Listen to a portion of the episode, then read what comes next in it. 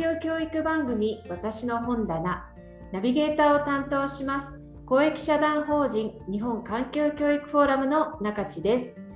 この番組は環境教育実践者や研究者をゲストにお迎えし、活動、研究、そして人生に影響を与えた一冊の書籍、私の一冊をご紹介いただきます。本日のゲストは NPO 法人日本エコツーリズムセンター共同代表森光一さんです。それでは本日ご紹介いただく一冊を教えてください。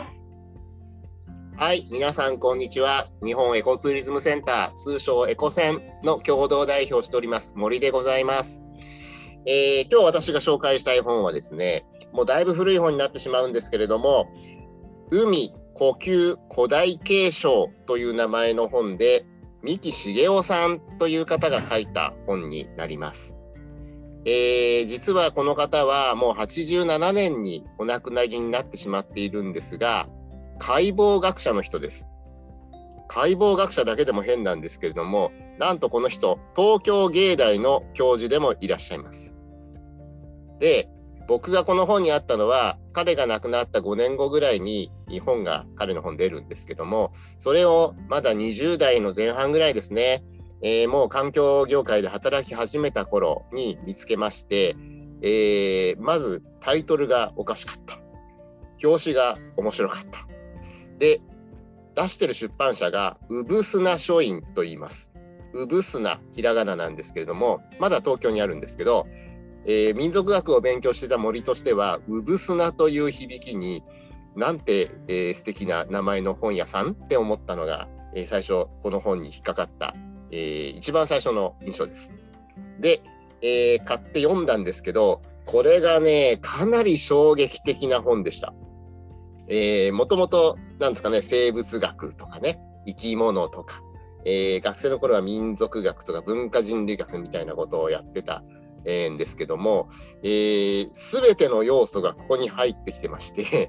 て、環境の仕事をする上でめちゃくちゃ、痺れちゃったっていうのがこの本なんですね。まだ売ってるとは思うんだけど、図書館なんかで見つけたらラッキーって感じだと思います。なかなかお目にかからない本かと思いますし、環境業界でこの本のこと、環境業界と言わずですね、今世の中でこの三木さんの話とか三木さんのこの本の話を知ってる人ってかなり激レアさんだと思ってます。だからこそ今日これを紹介したいんですけれども、どんな話かっていうと、解剖学者のこの三木茂雄さんはですね、一番専門的なことで言うと、人間の、胎児、受精をしてお母さんの子宮の中で胎児が育っていく形、形態を、こまめに調べていったという研究実績があります。で、さらにもっと彼のすごいところは、古代生物、本当に最初の生命体から生命がどんどん進化していく過程の、体の組織がどんな風に変化していって今になっていったかっていうことを研究していった人なんですよ。それをなんで芸大で教えてるかなって思うんですけども、人の体の動きとかね、体の形とかそういうものが芸術に生かされてくるんで、この本の中にも、ヴィーナスの絵が出てきたりとか、西洋絵画が出てきたりとか、自分で描いた、解剖図なんかも入ってきてて、本当にね、体がどんな風に組織ってできてるのかっていうことをかなり詳しく研究されてきた方なんですね。で、先ほどその胎児の話をしましたけれども、これ読んでね、すごい衝撃的だったのは、赤ちゃんが、お母さんの子宮の中で受精してから育っていく。で、受精後30日ぐらいからお母さんって大体つわりを起こすそうです。で、そのね、30日ぐらいから30何日目ってなると、その頃の胎児の形が明らかに変わってくるっていうのを突き止めたんですって。で、これはもう感覚的なところというか、もう印象になってくるんだけども、最初、受精卵で見たところ、もう本当に卵からどんどん進化していくんですが、最初の頃って魚のような顔をしている。でこれが両生類、カエルとかイモリとかそういう両生類的な顔つきになって30日を超えるあたりから爬虫類の顔つきになる。でそれがどんどん進化を、いくと、哺乳類の顔にその後なってき、でようやく人間の、霊長類の顔になり人間の顔になっていくっていうのをずっと調べたんですって。でこれがすごいのは単にそれだけ、追ってってることもすごいんだけど、人類ではなくて生命の進化にそれを置き換えちゃったっていうのがすごいんですよ。っていうのも、もう生命誕生から40億年っていうふうに言われていますよね。で三木さんの本の中で出てくるのは、最初の生命体が先カンブリア時代から始まり、その後、デボン紀だったり白亜紀だったりってどんどん進化していくんだけど、ちょうど石炭紀から石炭紀の頃に、長らく海の中にいた生命体が陸に上がると、そのタイミングっていうのはまさにエラ呼吸をしていた自分から肺呼吸に変わるんだと。でずっと波打ち際とか、水と陸の境にいた生命体が陸に上がるのに、そこにそれこそ何億年とかかかってんでしょうけど、その間に要はエラから肺へっていう移行があった。そこでもう体の組織が変わっていったんだよね。当然そうなりますよね。そういうことを言っていらっしゃいまして、ちょうどこのですね、両生類から爬虫類に上がるところで肺呼吸に変わるんですよ。でこれが先ほどの胎児の話で言うと30日から30何日目座りが起こる頃なので、人間が、人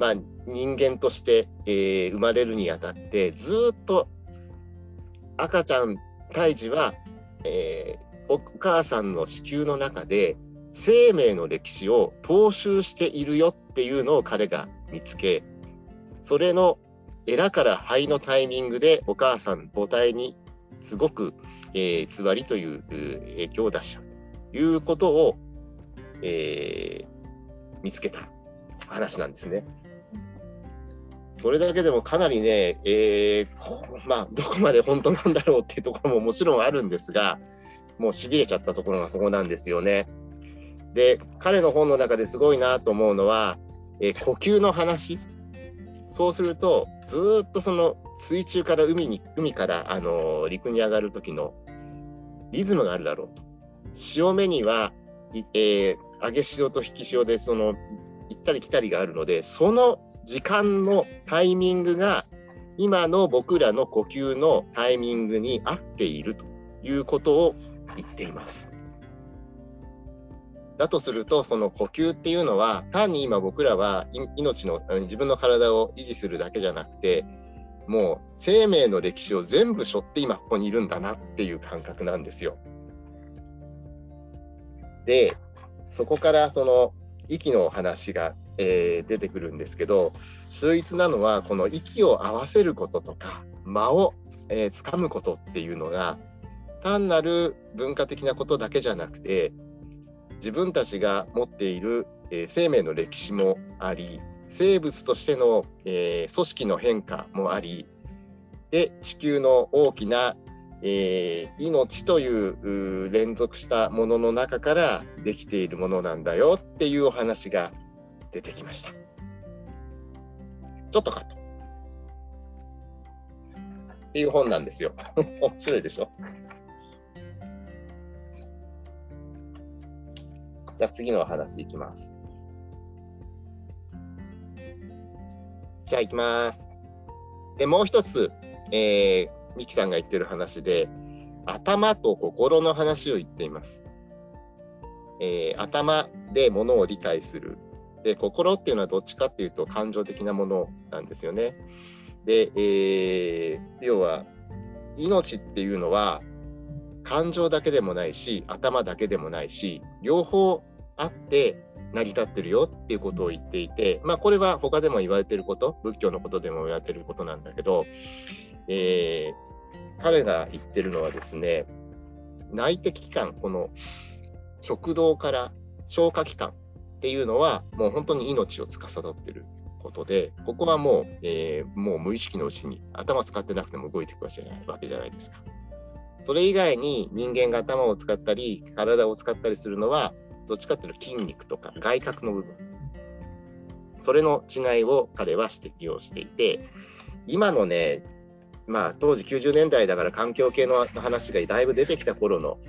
話題なんですけれども、どうしても今のって頭でっかちになってないかっていう話を彼はするんです。もっと心のこと、頭と心があって初めて生命として大事なポジションになるわけで、形になるわけで、もっと心のことを大事にしていかないとこのままいったらまずいぜっていうことを、もう90年代で彼は言ってるのはもっと前から言ってるんですね。でちょっと読んでみると、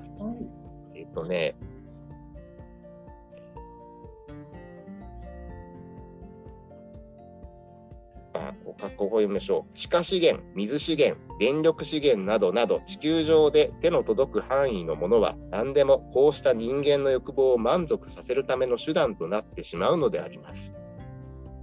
自然を雑草、薬草あるいは害虫、益虫と分けて己の気に食わぬものは全部撲滅してしまうというこのやり方は結局ここから出てきたものでございましょう。ということと、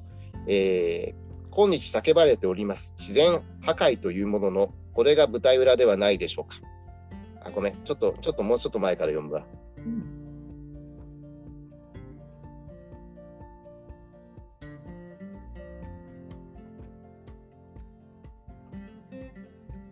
ょっと読ませてくださいね。もう一回読みます。はい。では行きます。はじめはあくまでも自然の持ち味といったものをうまく生かし、それ以上の敷居を決して超えることなく、これらと共存してきた。そのような人間の生活態度が伺われるのであります。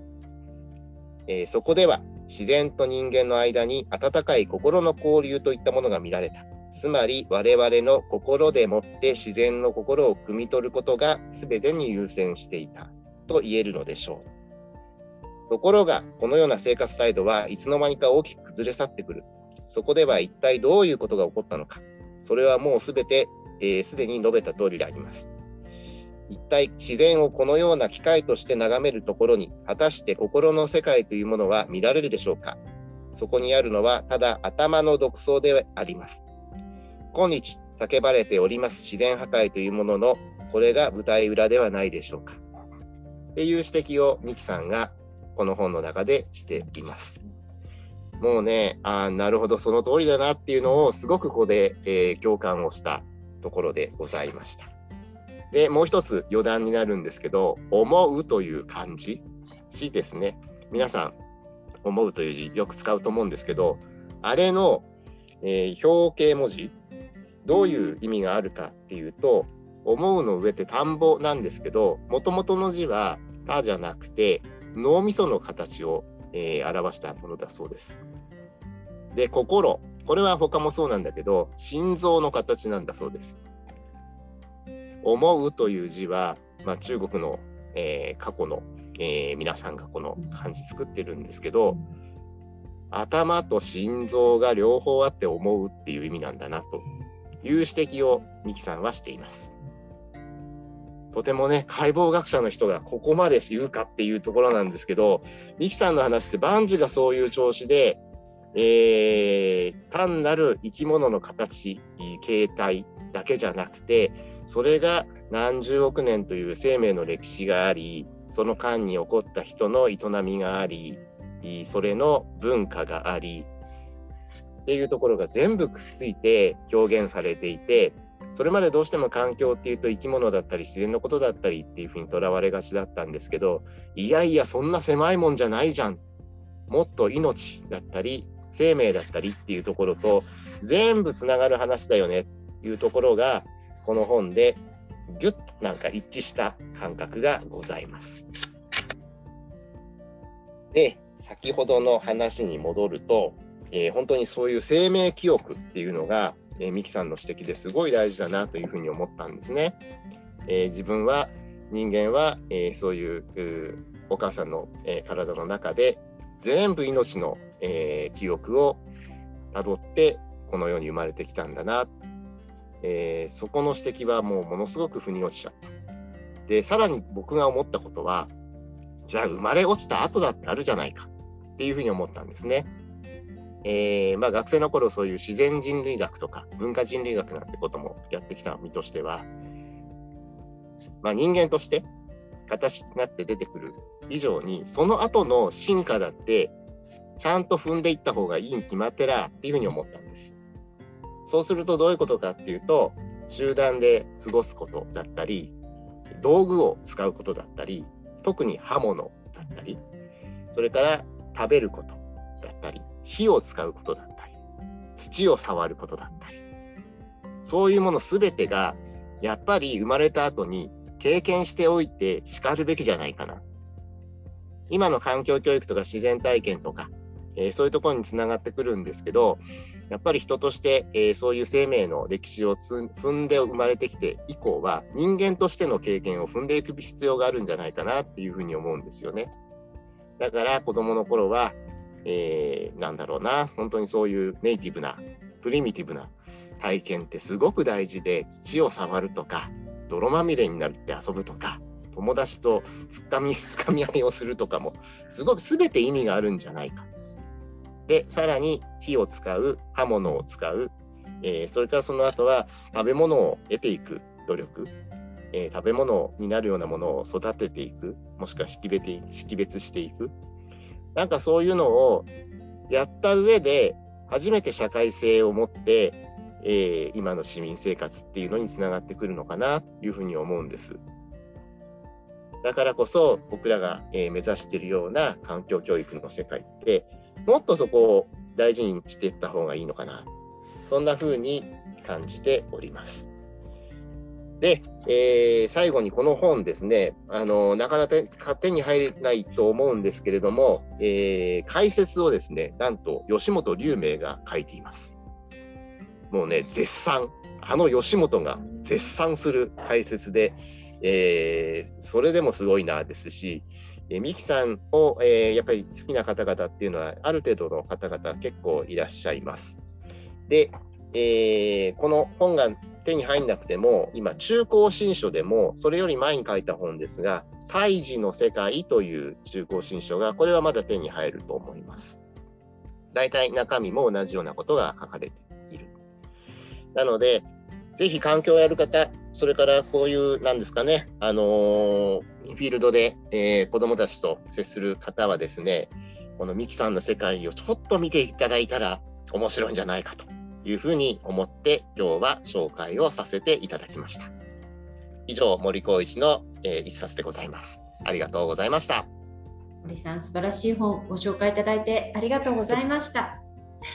本日ご紹介した一冊は、日本環境教育 JEEF のホームページでもご紹介しています。また、私ども JEEF は活動をご支援くださる会員を募集しています。詳しくはホームページをご覧ください。 www.jeef.or.jp です。この番組は東京恵比寿にある子どものためのセレクトブックショップ知恵の木の実の協賛でお送りしました。次回もぜひお聞きください。ありがとうございました。